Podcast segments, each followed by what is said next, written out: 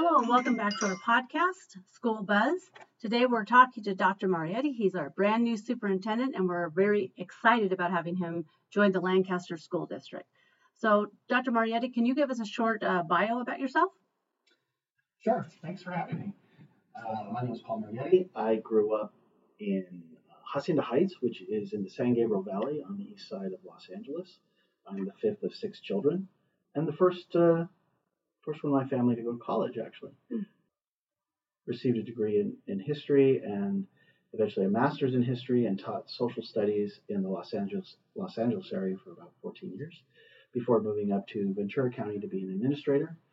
I received my administrative credentials from Azusa Pacific University and my doctorate from California Lutheran University. And I, uh, up in Ventura, I was assistant principal, principal, an assistant superintendent, and then um, three years ago, I went up to Fowler, which is um, about 10 minutes south of, of Fresno, and became the superintendent of Fowler Unified School District. Did that for three years. And now I'm back in LA County. I'm glad to be back in LA County and uh, I'm happy that I was selected to be the superintendent of Lancaster School District. So you were a history teacher at the high school district or middle school? I was a secondary uh, history teacher, uh, high, uh, high, school, U.S. history, world history, government economics teacher. I taught uh, English language learners as well as AP. I do also do have a special education credential, and I taught two years in special education, uh, uh, special day class.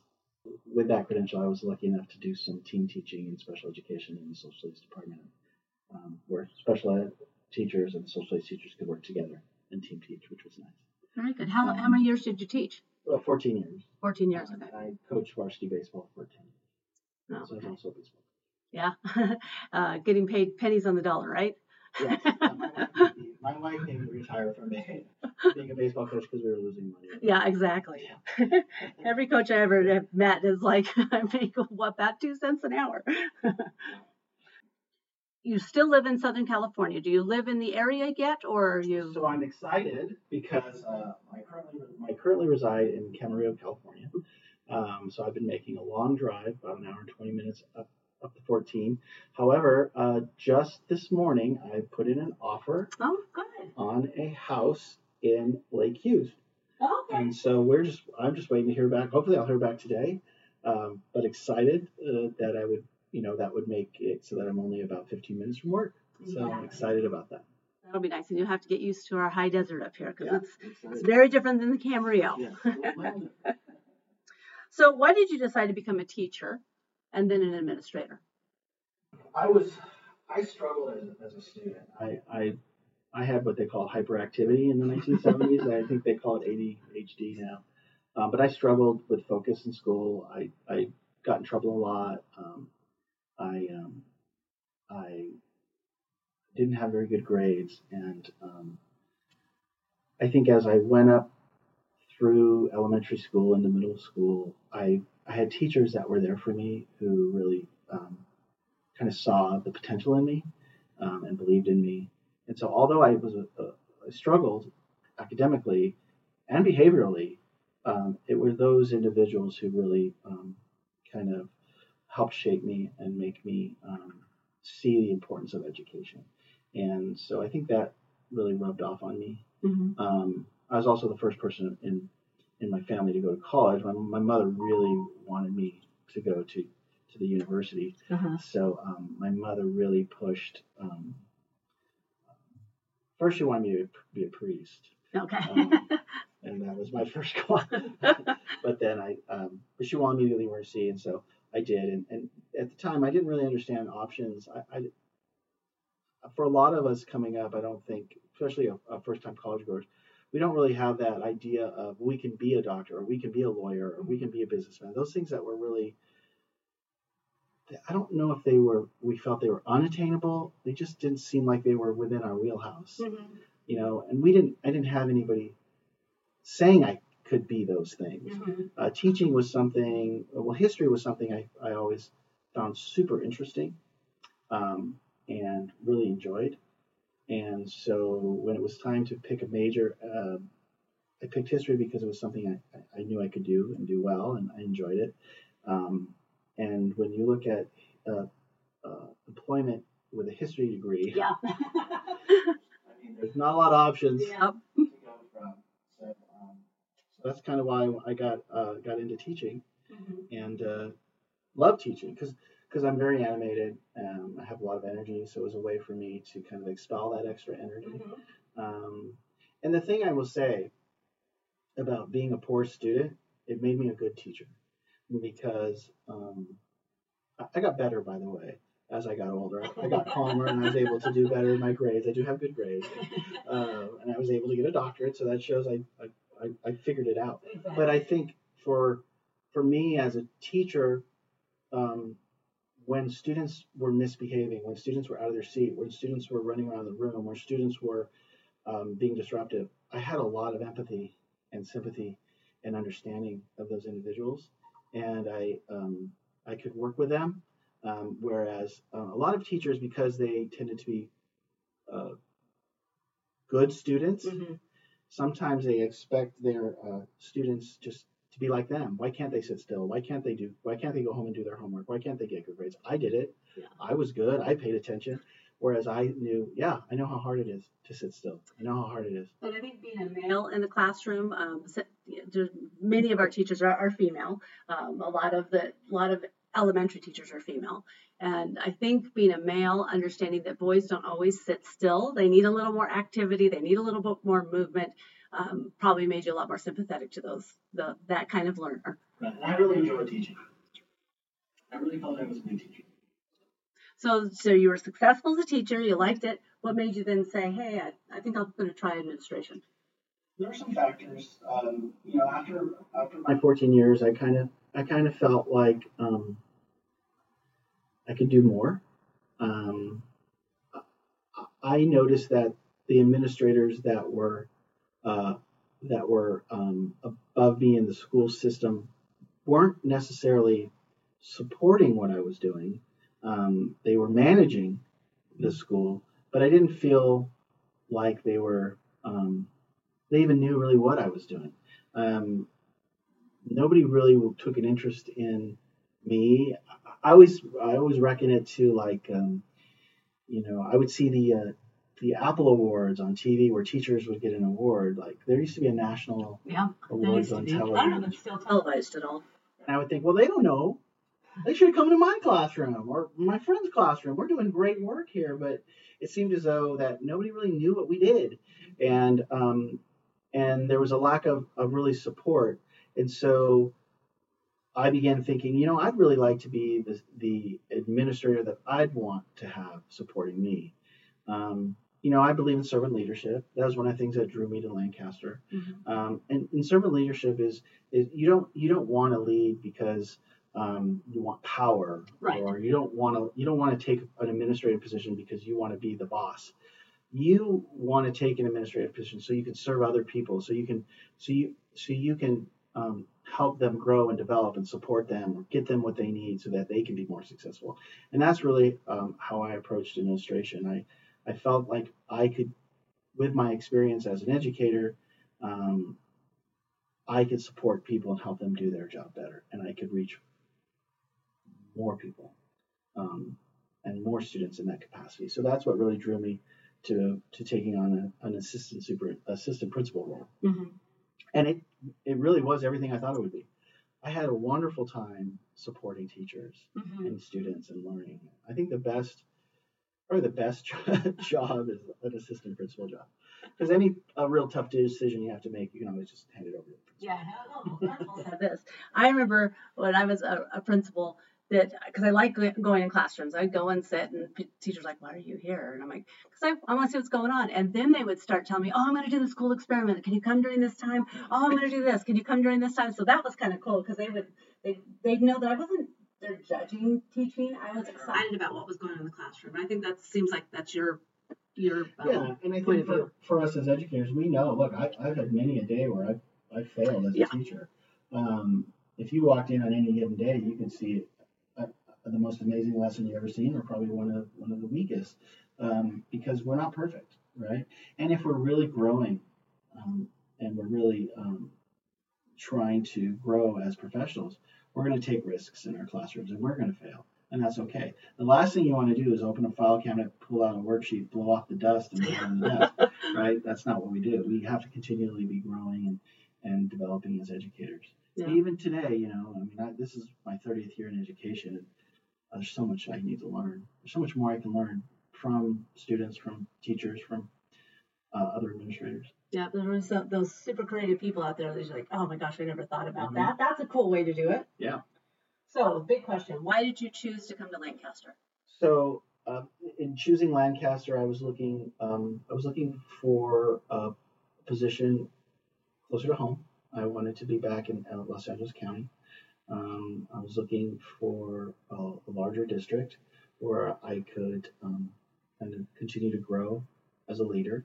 Um, I was looking for a district that was um, stable and had and, a solid um, and also also had room for improvement. Mhm. And I'd mentioned that I truly believe in servant leadership, and really that is something that Lancaster is, is known for as far as their administrators is really serving their community, serving their students, serving their staff, their um, both classified and certificated staff. So um, there are a lot of reasons why um, that it, that Lancaster drew my interest, and um, I'm really excited to be here because it is everything that um, that uh, I I thought it was was um, super um, solid individuals, um, professional, smart, hardworking um, staff.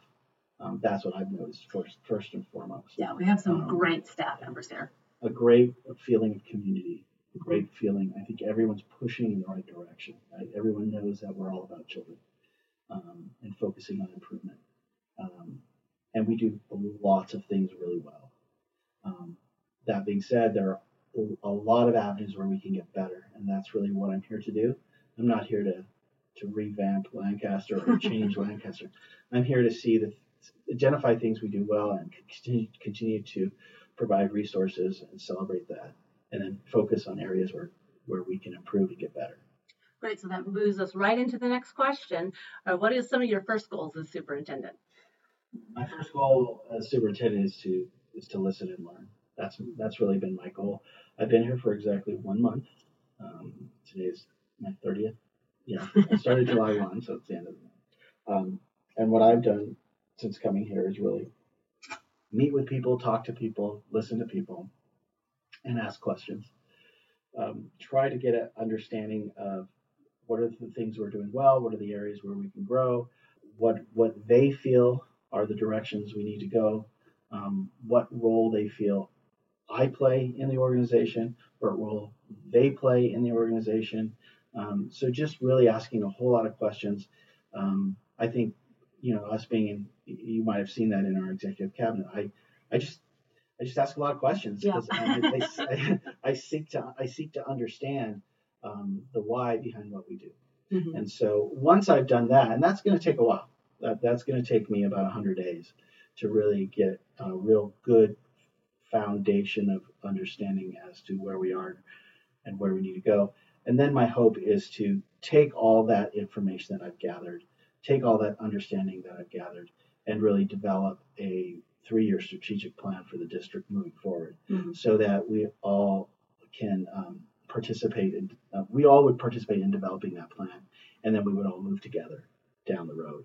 And really, the goals that would be placed into that strategic plan would drive everything we do, whether it be our LCAP, our local control accountability plan, or our SIPSA, our school, um, school SIPSA, school.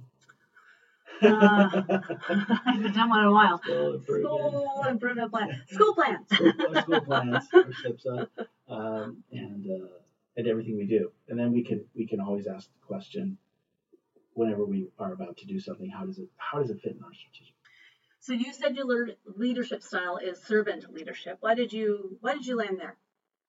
I think it's because I didn't ever when I was in, uh, deciding to go into education. I never at any at any point uh, in the first ten years ever even considered being an administrator. Mhm. I was a teacher. Um, I thought I would actually always be a teacher.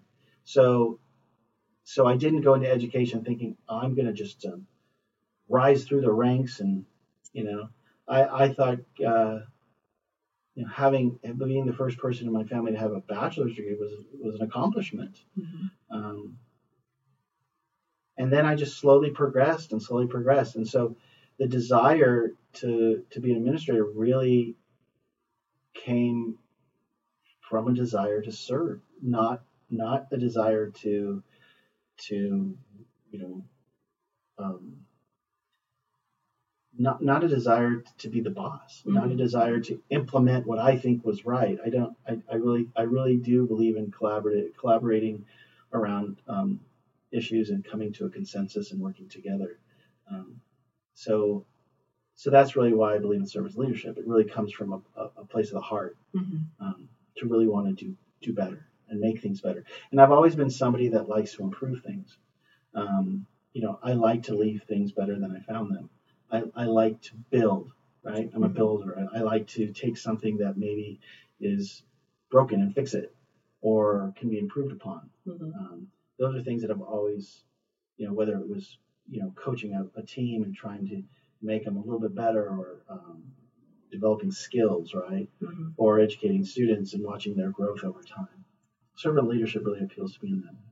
Very lucky to have you here. We're excited about uh, some of the changes that you want to do, some of the the ideas that you bring. Because when you're in cabinet and you're asking why, and people are like, oh, oh why is he asking all these questions? but but it's good to examine what we're doing and why do we do it that way? Well, is it just because we've always done it that way, or could we improve the system? Could we improve what's going on? Absolutely. I love I love the dialogue. Right. So I always tell people um, sometimes when when you know you go into the principal's office or the superintendent's office, you you do more listening than talking, and you might be hesitant to to speak your mind or to speak your truth or to engage in maybe a dialogue on something. That is not my. I want you to. Uh, I want people to tell me if, if I've if I've made a decision or if I have an idea that just seems coming the wrong way. I want people to say, hey, hey no, I totally disagree. That doesn't work. And so I'm always open to, hey, change my mind. Tell me where I'm off. Tell me when I'm. Tell me where this doesn't work or why this won't work. Mm-hmm. how we can do it better. So I really, I really encourage um, and want that dialogue and that, and I want to have that conversation.